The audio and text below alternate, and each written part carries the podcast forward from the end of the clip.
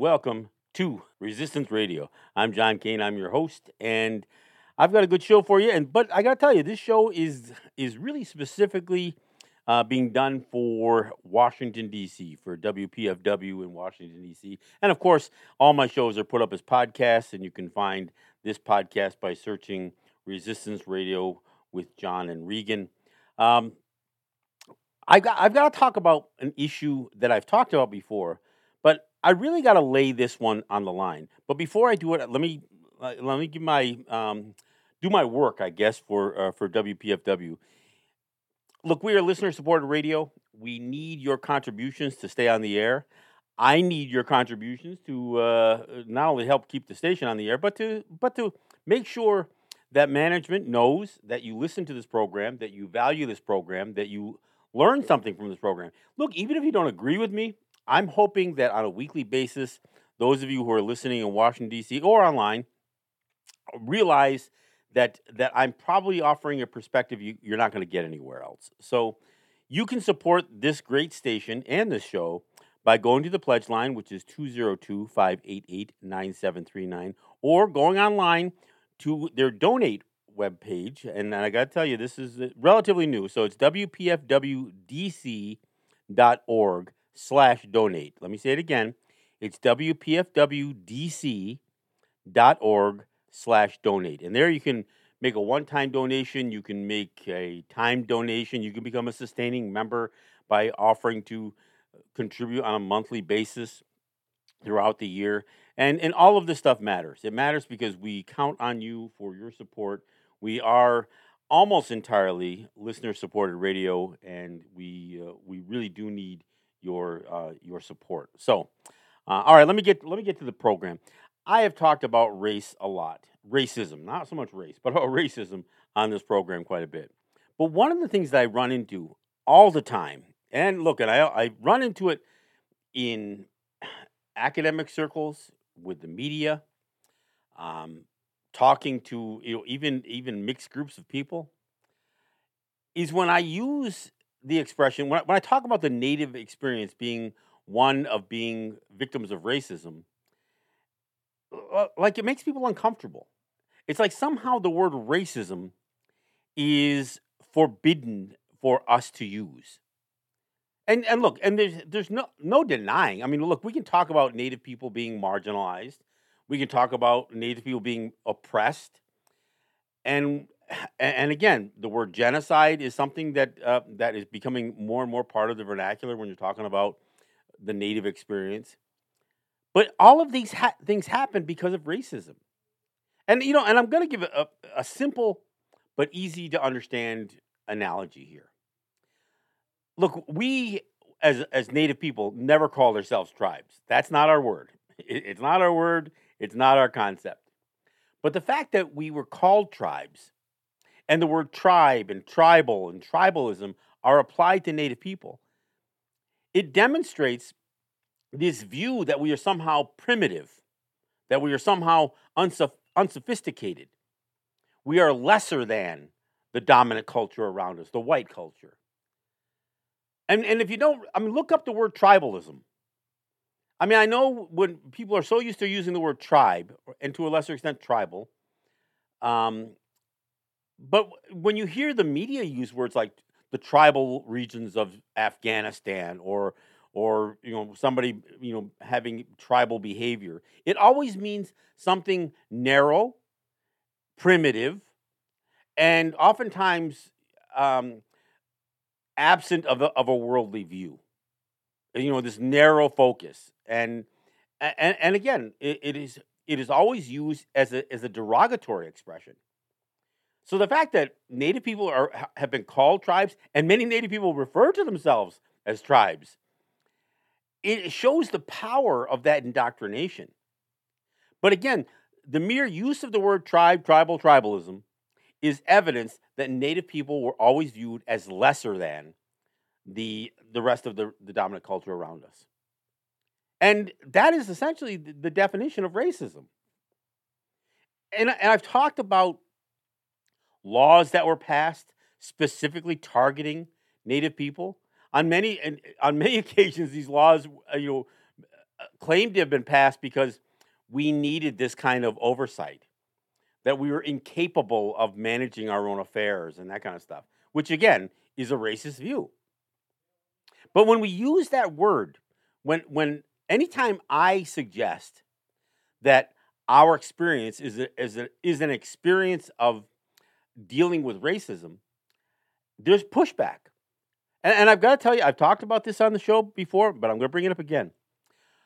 The local NPR station, local to, to me here on the Cattaraugus territory of the Seneca Nation, is the, is the NPR station out of Buffalo, WBFO. Now, I know we don't slam other stations, but I've got to talk about this specific incident. Myself and one of the Seneca Nation counselors, um, and I mean one of the guys on council for the Seneca Nation, met with the news department and their special desk for racial equity at you know at this NPR affiliate in Buffalo. Now, I've always had a decent relationship with uh, with these with the station, and in fact, the news director was on a previous station that I always had a good relationship with. So it's not like we don't know each other, but we've never really gotten a fair shake in the media, in the mainstream media. You know, and that's why it makes me so grateful to be on a station, a great station like WPFW. But even when they do a native program, a program on a native issue or topic, you can't help but notice how whitewashed it is. And a lot of times they're feel good stories, making it sound like, oh, yeah, the government's really stepping up for us and helping us. And, well, they're going to address the residential school issue. Deb Haaland is, this, is the, uh, the interior secretary and she's native and she's going to look out for her own people. Look, Deb Haaland works for the federal government. She works for Joe Biden. And I don't even need to say, need to say anything more than that. Other than, other than that, she doesn't work for native people, regardless of where she comes from. But so anyway, this, this local NPR station, we had been in conversation with, with some of these folks to try to explain that our story is not told, even in the local NPR affiliate.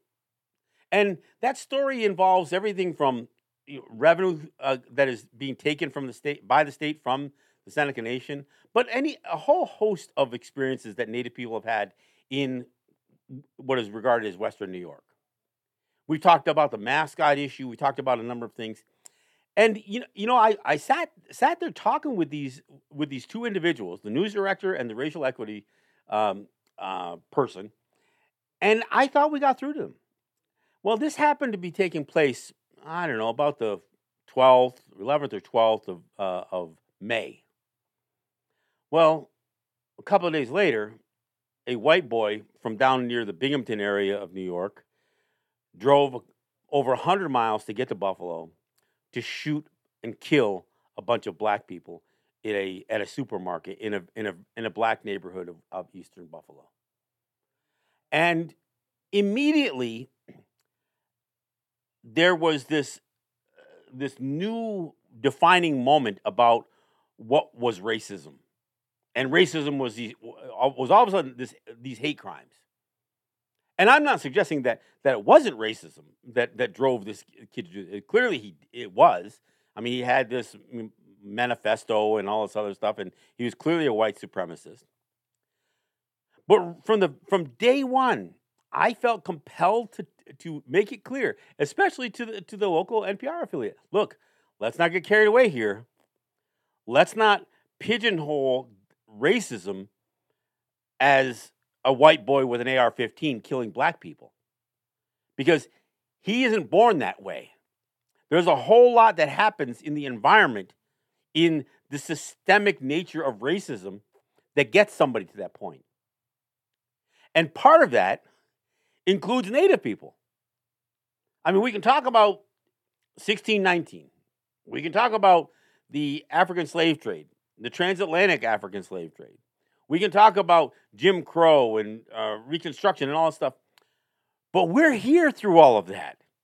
And we are part of it. Let me remind people the first transatlantic slave ship wasn't carrying African captives, it was carrying native captives from the Caribbean. And in fact, it was, it was Columbus's ship that was bringing, and, and in many cases, native, young native girls back to Spain to be slaves. And in their cases, sex slaves. So we can't. You don't get to 1619 without go, without going through 1492. You just can't get there. Now, I'm not suggesting that uh, you know the, the African slave trade hadn't begun before 1619. But if we're going to talk about this hemisphere and and the, and the slave trade, you it starts with native people being enslaved. And in fact, African the African slave trade depended on the native slave trade to to become prosperous here. Uh, what do I mean by that? Well, if you if you've ever seen the movie Rumble, how the Indians rocked the world, there's a section that talks about the uh, again again the relationship between between black people who were forced to come to this hemisphere and native people who were oppressed by by white people when white people got here. But what they talked about are those slave ships. On those slave ships, it was almost entirely male, uh, male African captives. They brought men, not, not so much, they didn't bring women, not so much anyway. Why?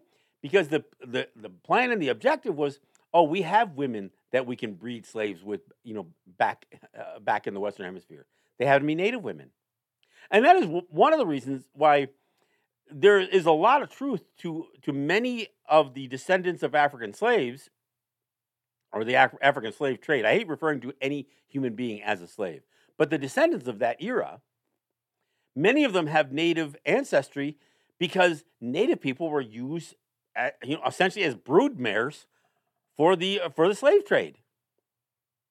So my point is you can't even talk about slavery without us being a part of the conversation and i'm not and it doesn't take anything away from the black experience eh, eh, and the horrors of the black experience but my point is how do you have that conversation and completely exclude native people how can we have conversations about critical race theory which is supposed to be the intersection of racism and law and policy and regulations if we're not going to talk about the a ton of laws that were passed specifically to take away from Native people. I mean, when we talk about critical race theory, oftentimes we're talking about laws that that don't necessarily on paper single out black people, but in practice and in policy and in, uh, from a regulatory standpoint, this is where redlining comes from. This is how black people are excluded from the GI Bill. That's how all, you know so many of these things that were clearly racist in while when they were enacted. The reason they could slide them through as laws, as pieces of legislation, is because it doesn't really say anything in the law. But you know what? When it comes to Native people, the laws are very specific. We're going to take something from the, we're going to force Native people to be citizens of the United States. Not offer, but force it. We're going to declare it. We're going to change the definition of Native people. I mean, these are all laws that were passed. The, the Indian Citizenship Act, the uh, the Indian Reorganization Act. We're going to do away with with traditional government. We're going to we're going to convince all Native peoples to be you know, to be little constitutions that that model themselves after the United States. And we're going to redefine what a Native person is. We're not going to redefine. We're not going to define them as distinct and sovereign people. No, no. We're going to define them as subordinate to the laws of the United States. Well, that's all part of the law. I mean, and that's legislation. That's not even the racist court rulings that have happened over and over and over again, which is a part of that analysis in critical race theory. But I got to tell you, I don't know anybody who's even talked about critical race theory who has entertained the idea of including Native people in, into that conversation. So my, my question is, what is the aversion? Why is there such a fear to even acknowledge that the native experience has been an experience that has been all about white supremacy and racism. You don't commit genocide against the people because you honor and respect them. You commit genocide against the people because you don't believe they have a, uh, that they're necessary, that they're that they have value. That is the definition of racism. Now, I'm not saying that all genocides are tied to racism, but th- there's other things that you can be um, prejudiced about. You can be prejudiced because of religious belief or ethnicity, not necessarily racism, race, but uh, or the perception of race. But for for people who look completely different than white people, whether that's black people or whether it's native people, that there's no question that this wasn't just a, a cultural difference. We were being pegged. Look, they museums in the United States still have thousands of skulls of Native people. They were so hell bent on trying to prove that Native people were somehow subhuman. Oh, sure, they did did it to black people too. But there was an analysis, and you can go right through American history up to fairly recent, where every president of the United States made clear their views on white supremacy, including Abraham Lincoln, but you go right up through the Teddy Roosevelt, uh, right up into the to the modern era. Then finally, there was enough uh, sense to say, well, that may not be that politically correct to to continue to call Native people, you know, merciless Indian savages like Thomas Jefferson in, did in the in the Declaration of Independence. Finally, there's like, well, we're, we're not going to characterize people that, although we're still going to pass very racist laws. And we're still going to treat Native people as inferior. And, and in fact, part of the reason that Native people are still inferior is because we we blindly allowed the reservations. We allowed Native people to live in, in distinct territories. Although most of those territories were greatly diminished, they weren't necessarily even the places that were our homelands. That's the whole the whole reservation system was based on moving Native people out of the way of white people. But by but the system that is created at the, at a res, uh, reservation system, which was overtly racist, made sure that we lived in poverty. Now nobody has to say that that was the the goal, but just like when we talk about critical race theory as, as it applies to, to to black people, you can just look at the, at at the, at the result, and then back out the causation the reason native territories are in the condition that they are from a poverty standpoint is entirely because of US policy and state policy. Our territories were designed to fail. I mean, part of the, the rationale for residential schools was because our territories were impoverished. Alcohol was rampant on our territories. We didn't make alcohol, but it managed to get to our territories.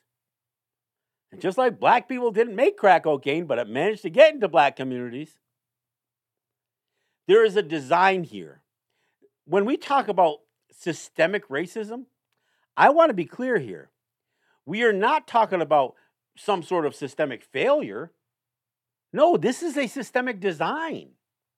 This is the intent.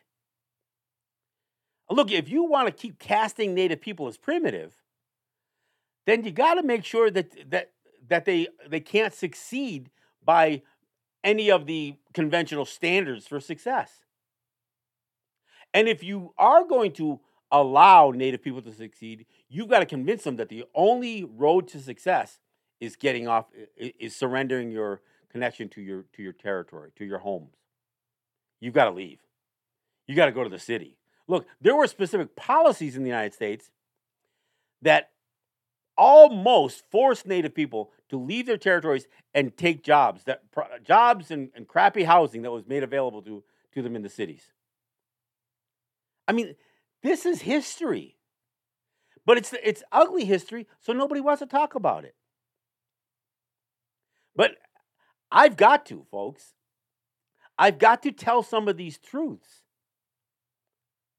Because the reason we exist in the in the way that we exist today, the reason we are still saddled, just like I mean, the same reason that that that black people are still saddled with such high levels of racism and poverty and and and and all of that is because of the history that gets us to where we are today. Racism hasn't been solved. Putting a black man in the White House didn't solve racism. Putting a native woman in the Interior Department didn't solve racism. In many ways, it made it worse. I mean, part of it is we, we get this notion that, all right, we don't need to talk about making anything better. We, we solved the problem. There, we don't need to have a conversation about black reparations. You had Obama for president. You don't that that there's your reparations. We hear the same thing about Native people being elected into Congress or, or getting appointed into these, you know, uh, this cabinet position for Deb Haaland. That's not restoring something to us. That's taking more of us uh, uh, and, and putting it in your system. That's more forced assimilation. And I've said it before, but let me be clear again. Assimilation is genocide. Now, look, if, if I go someplace and I wish to assimilate into that culture, that I mean that's not genocide because that's something that that that you know that's a choice.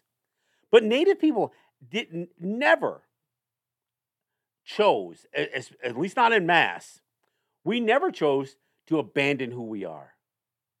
Look, there are there are people, uh, the, the bulk of the population, in fact, all of the population of the United States, are people who either immigrated, migrated, or were kidnapped and forced to be a part of, uh, of this country.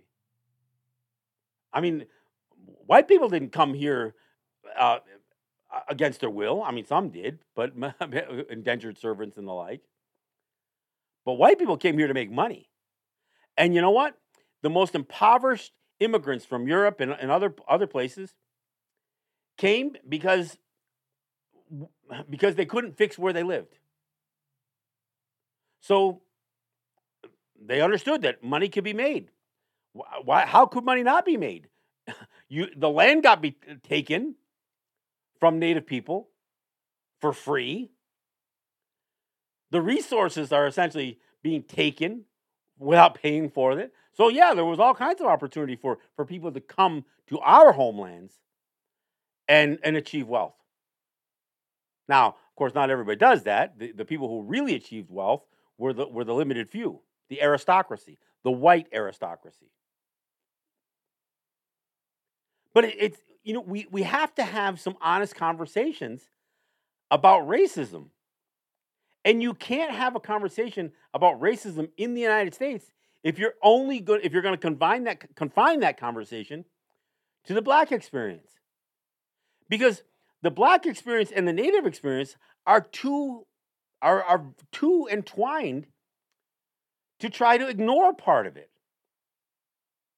I mean, look, when we talk about somebody like Harriet Tubman, yeah, it's really nice to make it sound like the way that she managed to survive when she was fleeing slavery was divine intervention. Oh, the Lord came down and guided her. No, you know who guided her? Native people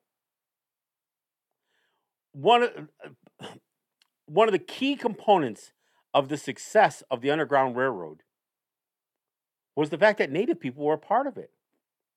We knew the land. We see slavery wasn't profitable for Native people, or, you know, to use Native people because we knew the land too well. We could escape. I mean, so the idea of of, of holding a Native woman captive and uh, and then using her for breed stock, or sending Native people to the Caribbean See, that was the other thing that was done. Take a take a native person, enslave them, and then send them to a place that they're not familiar with. Oh, and then then then you can have a successful slave trade with native people. But see, nobody talks about that stuff. And I'm not trying to, to diminish the 1619 project. You know, you know, Juneteenth, the celebration of the the the ending, the, the official end of slavery. Sorry, Native people were still being slaved out on the West Coast. I mean, Native people, nobody even puts numbers to the to Native people who experience slavery. Nobody really puts numbers to to Native people who experienced massacres. who experienced you know death by the intentional spread of uh, of disease, and it was intentional. Look, Lord Jeffrey Amherst is it, penned the letters that essentially create ownership of the first use of of, of biological weapons against uh, against an, an, an enemy. And for even though we were no there was no reason for us to be an enemy, Lord Jeffrey Amherst, and look, there's a suburb of Boston named after him. There's a suburb of uh, of Boston of, of Buffalo named after named after this guy. But he he penned letters to say no, we, we would be wise to um, to just distribute smallpox infected blankets to Native people. What a convenient way to to eliminate a population that that is unnecessary eh, or worse, an, an obstacle to the spread for white people. You know, to to you know, to uh, again to acquire more lands. And the Pilgrims didn't come to Plymouth and without the foreknowledge that disease had already begun to wipe out some of the, the native people and that there was already tillable soil. They knew that. I mean, why do you think so many places in New England have the word field, Springfield, Pittsfield, Mansfield? All of these fields don't exist naturally, folks. I mean, there's some level of meadows that, that will, you know, exist. But the reason there were fields is because native people had cleared. And that native people were already t- farming. We didn't till soil, we farmed in a different manner. But white people knew about that.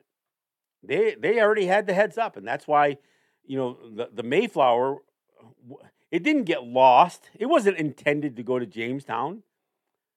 Those those pilgrims who were in, eh, who were in charge of that ship knew exactly where they were going. See, everybody wants to make it sound like all these things happened by accident. Oh, disease spread by accident. No, it didn't. No, it didn't. I mean, the conflicts that existed between native peoples that are recorded by Europeans, the reason they're so well documented is because Europeans started those conflicts. They didn't happen accidentally. Native people had coexisted, peacefully coexisted on this in this hemisphere for thousands and thousands of years. Look, there, I'm not saying there was no conflict, but the but the bloody conflicts that existed in New England in particular, involving Native people, they were all instigated by uh, by white people, by the colonists. You know, and look, to a certain extent, like I said, when we we talk about words like tribe and tribalism, Native people have grown to accept some of this stuff we we hear these these characterizations made of us. We hear, you know, how Hollywood defines us, and and I, I got to tell you, when there was a one of the parts of American history uh, involving um, World War II was the fact that my people, the Haudenosaunee, rejected the idea of being forced into uh, by the draft. And so one of the ways to smooth some of that over was for our chiefs to make a separate declaration of war against the Axis powers. So native some of the native leadership went to Washington D.C. to to make that declaration. And if you if you see any pictures of that, you will see these native people, and look, they were our relatives, going to Washington D.C. You know what they're wearing? Plains Indian headdresses. That's not our culture. We uh, our people didn't wear the the headdresses in the style of the Plains native people. They didn't. They they we our men were gustowehs and, and the and the feathers were uh, of of a specific orientation. They weren't these long, you know, headdresses, you know, with eagle feathers, you know, running down their backs. No, that wasn't our culture. That wasn't that wasn't us. But Hollywood said that's what an, what an Indian looked like. So we even conformed to the stereotype that was created. You know, look, I had um, uh, Phil Zimbardo on, on my show just just last week, and what Phil uh, had proven, or in his research and in his experiments, like the Stanford Prison experiment, was that if you create stereotypes and you are adamant and strong in enforcing those stereotypes, people will conform to them. Well, Native people did too. We conformed to some of the stereotypes that were created about us. I mean, we know better now, but coming out of the 40s and the 50s, Buffalo Bills, Wild West shows, and all that stuff, we didn't even know how to be quote unquote be Indians. we had to we had to learn from Hollywood. We had to ask white people what it was what it meant to be a native person. We're, we don't ask that anymore. And you know what? The fact that we were ignorant to the ways of white people didn't make us primitive. It didn't make us inferior. I mean, it, it, made, it meant that we were um, uninformed. But we know white people now. We know what the American government is all about, the Canadian government is all about, what state governments are all about. We know when we're being screwed. There isn't always a lot that we can do about it. So many times we, we, we try to lessen the impacts of it. I'll give you another example. You know, everybody uh, praises the the code talkers, and everybody knows, uh, uh can re- remember or has recalled the expression Navajo code talkers. Well, for one thing, it wasn't just Navajo. There were many other languages, including my my uh, people's language, Mohawk, Kanien'kéha. It was also used uh, for for codes for the military. And it's and the the way the nice way to tell that story. Oh, Native people were so brave, and they they enlisted in the military, and they allowed their language to be used. You know, for to, for secure communications. No. Somebody got the bright idea because the Japanese were so good at breaking any codes that the Americans were using for the you know, on the radios if they could base that code on a language that the Japanese would know nothing about. So the very languages that the United States was killing and destroying and forbidding Native people to speak, all of a sudden they realized there was a military value. There was military value in those in those languages. So they militarized our language. And then they didn't just recruit Native people. Oftentimes they they Native people find themselves in front of a judge on some sort of trumped up charge. And the prosecutor would offer a deal, put it before the judge. Person can either enlist in the armed forces, sign up to be a code talker, or they can go to jail for 15 years. Well, clearly, Native people took the took the, the they didn't even know what this was. And now the other myth is that Native people enlist at a higher rate because um, because it fulfills our warrior culture. Like we have this innate bloodlust that is a part of our DNA or our genetics that says we have to be involved in war. We have to be killing, uh, and we have to witness the killing of people, either being being killed or doing the killing. And of course, that is just plain absurd.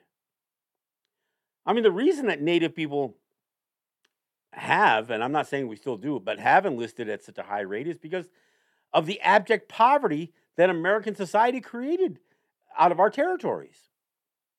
And honestly, for the same reason that, that black people had enlisted, there was this belief that racism wasn't going to persist in the military, the whole band of brothers thing that if you enlisted in the armed forces, you could stand side by side with dignity with every other American and be treated equal. Well, that wasn't true, but that was the belief. And it was almost like, well, you could do something that would earn you, you know, some sort of blessings from your from your from your uh, oppressor. I mean, some people enlisted in the hopes that they be, could become American citizens. Not everybody, and that was part of the reason they passed the Citizenship Act. As well, we you know we'll you know we'll pass a blanket law that declares that all Native people are citizens. I'll tell you that's as racist as hell. But you see, when we say that, people are uncomfortable. I mean, we can we can use words like genocide and massacres. We can we can talk about all of this stuff. But when native people cry racism, oh, there you go. Now you're going to play the race card. Well, it ain't about playing the race card. So when, when I suggest that white people using native people for their amusement and entertainment as mascots for their high school or their middle school or their elementary school, that it's racist, oh, there you go. You got to play the race card. There's nothing racist about mascots. Pardon me? Excuse me? What other people are used in this way? Could you honor a Jewish person by making them your school mascot? Or a black person? Or a Hispanic? Look, there were, I mean, for a while there were um, there were some Middle Eastern imageries that were used. Look, I mean, even one of these fraternal orders of whatever the Shriners, you know, this was uh, uh that which still exists today. It, it had this Middle Eastern theme to it. Well, that was problematic through some of the conflicts that the United States was involved with in the Middle East. And there were and there were, you know, the use of sultans and other you know types of you know uh, characterizations or or stereotypes used for school. That none of those exist anymore. None of them exist anymore.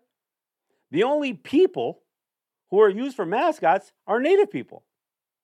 Look, I've said it before again, and I'll bring it up again. Blackface was a phenomenon in the United States.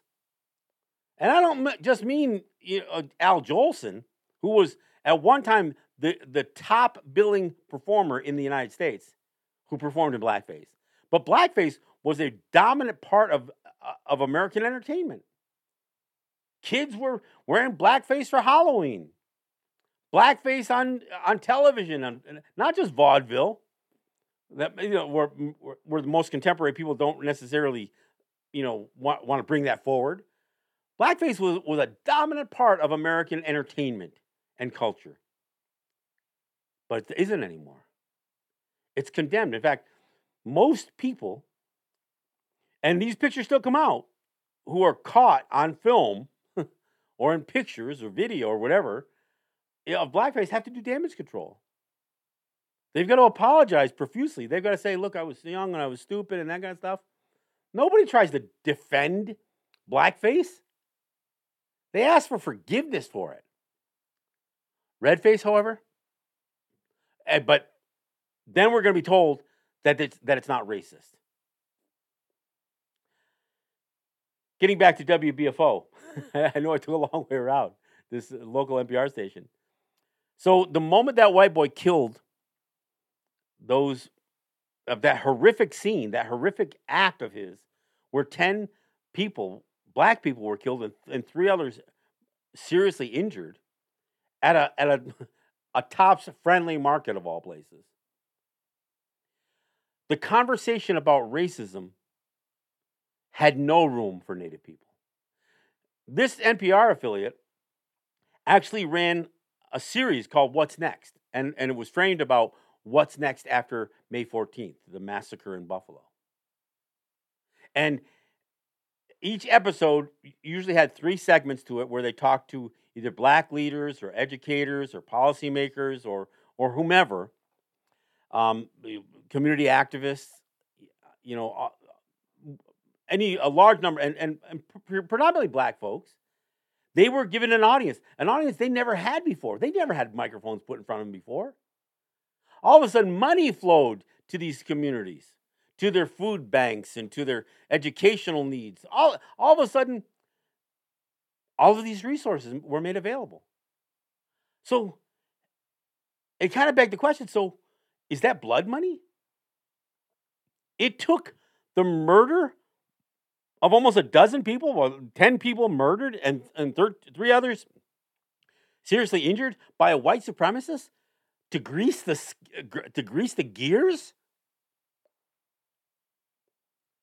But I'll tell you, and, and I mentioned it on this program before, one of the, one of the you know, prominent black leaders of, of Western New York, who is the assembly leader in the in the state legislature in New York New York State, Crystal Peoples-Stokes.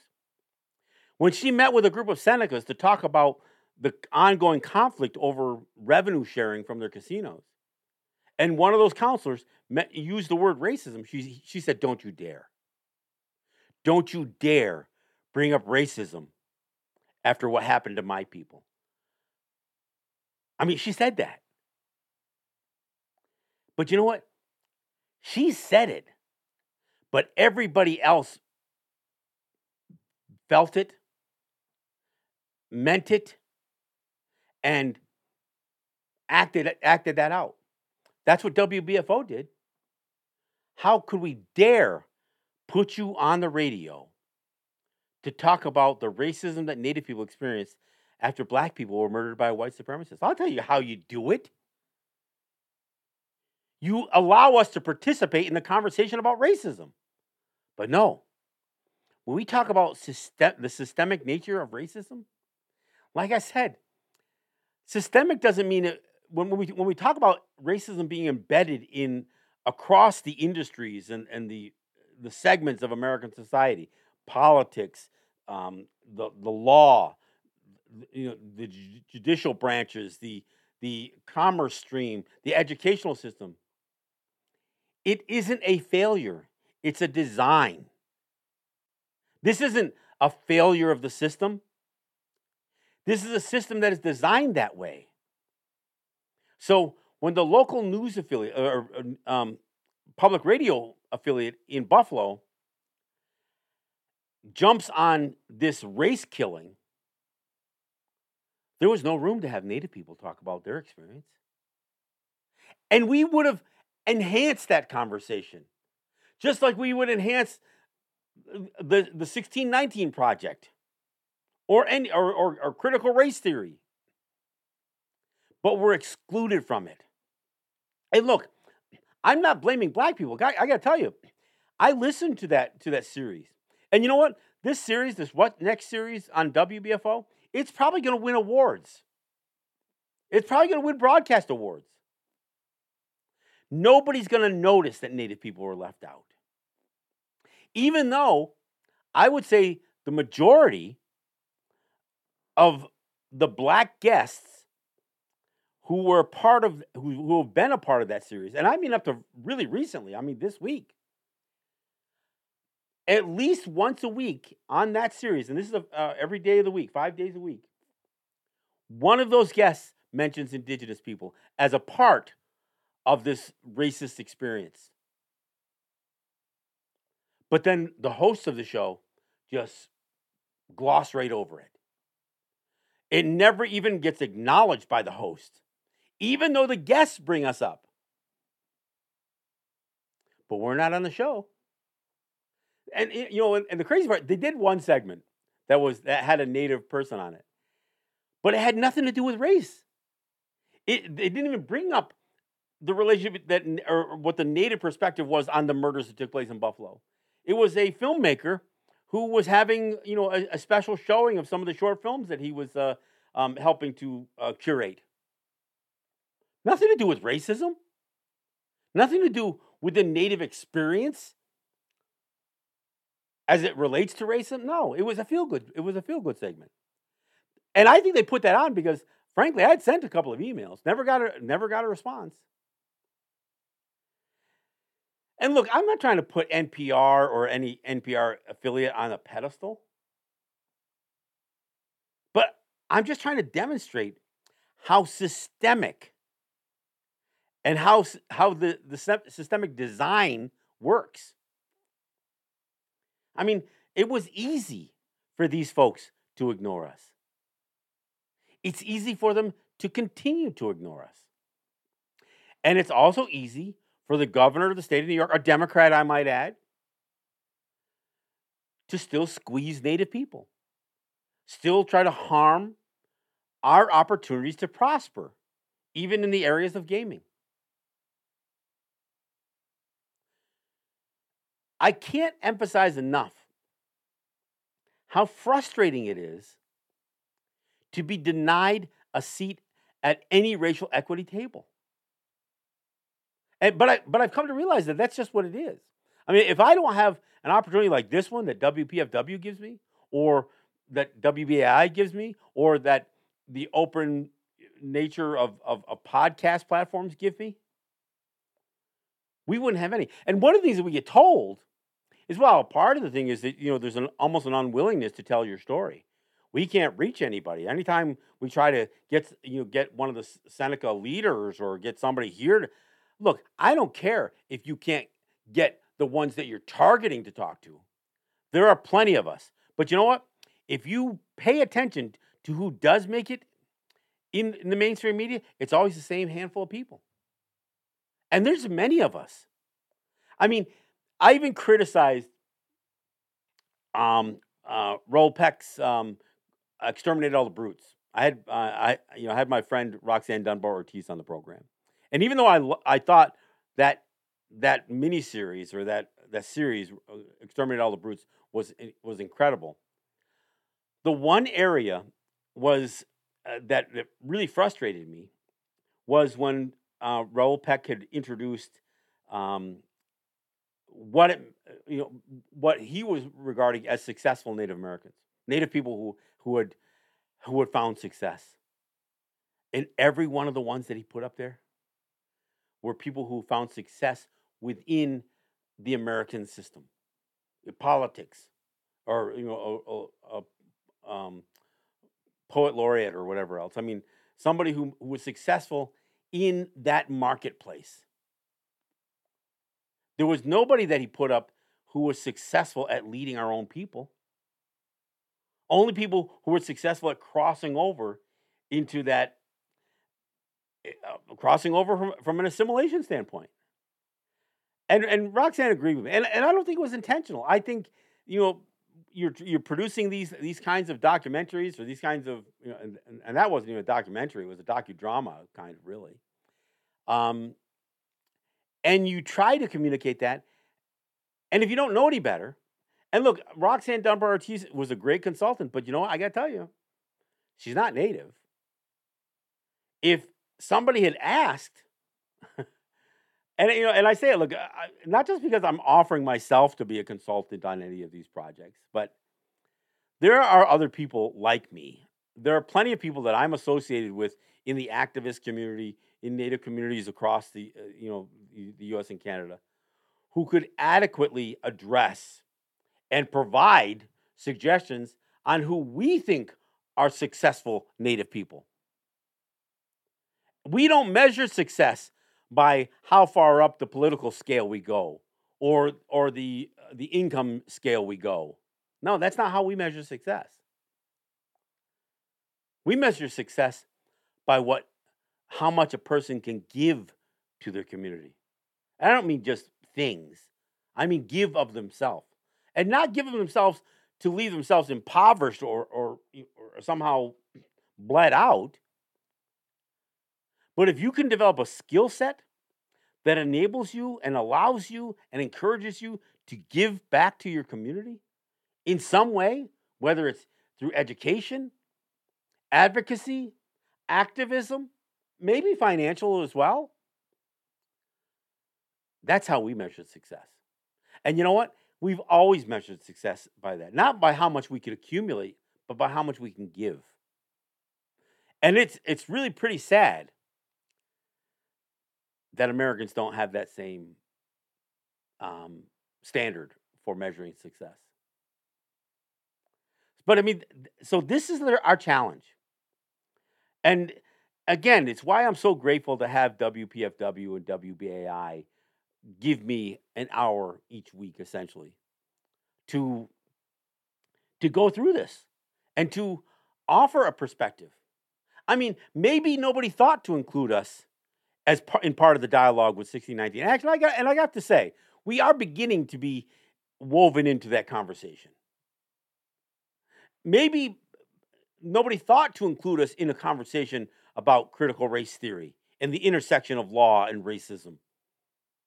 Well, I'm saying that we I'm saying you can't ignore us. But I tell you, nobody can say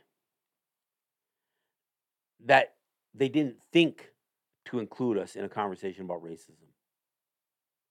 Because we've been pounding on that door. I personally have been pounding on that door. And it's shut down every single time. The mainstream media, the educational system, the political system, the commercial system does not want to acknowledge that Native people have been and continue to be victims of racism. In fact, the failure to acknowledge that is in of itself a racist act. For WBFO, the NPR affiliate in here in Buffalo, to leave us out of the conversation when they claim when they boast about their racial equity desk erasing us and ignoring us is a racist act. It's not an oversight. It's not a mistake. It's a it's the design. Look there's no they can't see value. See look these murders this murder that took place 10 people in Buffalo? I hate to say it, but we've heard news shows and, and broadcasters say before if it bleeds, it leads. It's a windfall for them when a crisis happens.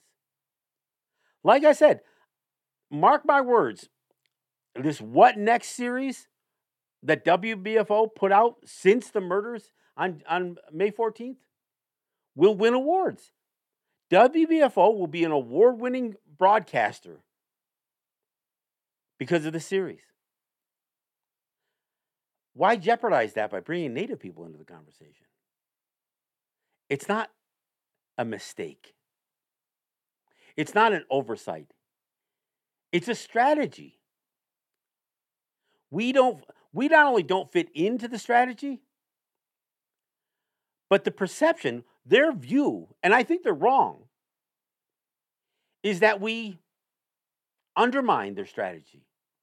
We undermine their messaging. And I think they're wrong. I think we are a critical part of the 1619 project. I think we are a critical part of any conversation about critical race theory. To have a racial equity desk or a diversity, equity, and inclusion program at your workplace or at your school and not address the Native experience is a travesty. And it's not just that it's a travesty to us, you're failing your own people by not allowing some ownership to the darker parts of American history and to the darker parts of contemporary American policy. How can you expect to fix things? And of course, the answer is you don't. You, what happens is there's opportunities that present themselves in tragedy. But without that tragedy, those opportunities might not happen. Look, if some hellacious thing happens on a native territory, like for instance in Saskatchewan, um, where two native men went on a stabbing spree and killed, you know, killed a bunch of people, injured a bunch of people, and then ultimately lost their own lives as they were uh, being pursued. There's probably an opportunity that's created out of that for somebody. It's not going to serve our people well, but somebody somebody will be served by it. It allows attention to be raised and oftentimes money to free up for a program that probably will be ineffective. You know, one of the things that the black community of Buffalo continued to clamor about in the wake of the murder that took place in May was that they need to have ownership. They need to have control of some of the community programs.